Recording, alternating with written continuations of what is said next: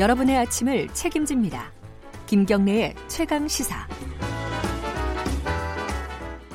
시간 스포츠 KBS 스포츠 지재부 박지우미 기자 나와 있습니다. 안녕하세요. 네, 안녕하세요. 어, 타이완이라고 해야 됩니까? 대만이라고 해야 됩니까? 보통은 타, 어, 대만이라고 많이 부르시는데 저희 방송 언론사에서는 타이완으로 그래요? 하는 게 공식 표기라고 알고 있습니다. 타이완에게 7대 0으로 졌죠. 네. 뭐, 너무 심하게 진 거 아니에요?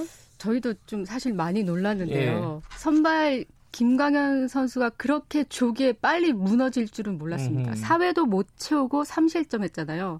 그것도 안타를 8개나 맞고. 그래서 선발 김광현 선수가 많이 오랫동안 못 버텨줬고 또 우리 팀 타선이 최소한 그동안 매 경기에 석점 이상은 냈었거든요. 네. 그런데 어제 안타가 5개밖에 안 나왔습니다. 음. 그리고 0득점을 했죠. 그렇죠. 득점을 하나도 못 음. 돌렸죠.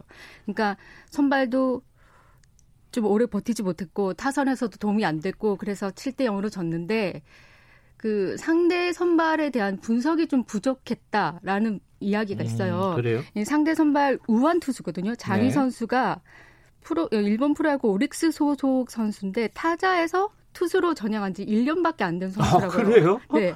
그런데 그 정도로 잘 던진 거 보면 어허. 대단한 선수인데 이 선수에 대한 공략을 좀 제대로 못했다. 우리가 분석을 못했다. 음. 이런 이야기가 있고 그래서 우리는 일단 2승 1패가 됐지 않습니까? 슈퍼 네. 라운드 성적은 그래서 일단은 도쿄올림픽 출전권을 잡기까지는 좀 고전이 예상되고요. 남은 경기가 멕시코, 일본 경기인데 멕시코가 굉장히 잘하고 있잖아요, 지금.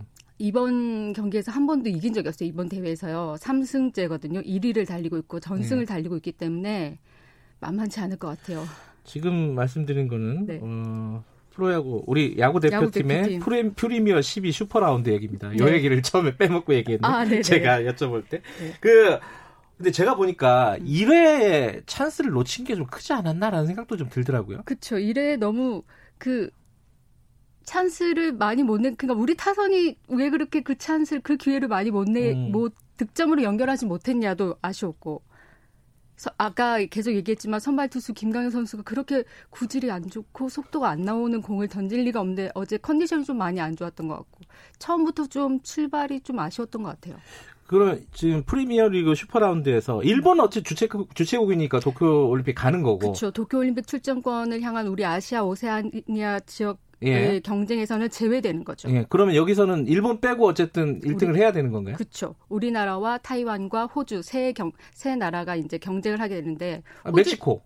멕시코는 오- 아, 참. 아시아 예. 아, 멕시코는 아니구나. 이쪽에. 예. 예. 아시아 오세아니아 아. 지역의 세 팀이 세 아. 국가가 이제 1위를 다투게 되는데 출전권을 예. 향해서 호주는 3패기 때문에 이미 경쟁에서 음. 좀 제외됐다고 보고 우리가 타이완과 경쟁을 해야 되는데 타이완은 지금 1승 2패, 우리는 음. 2승 1패. 아하.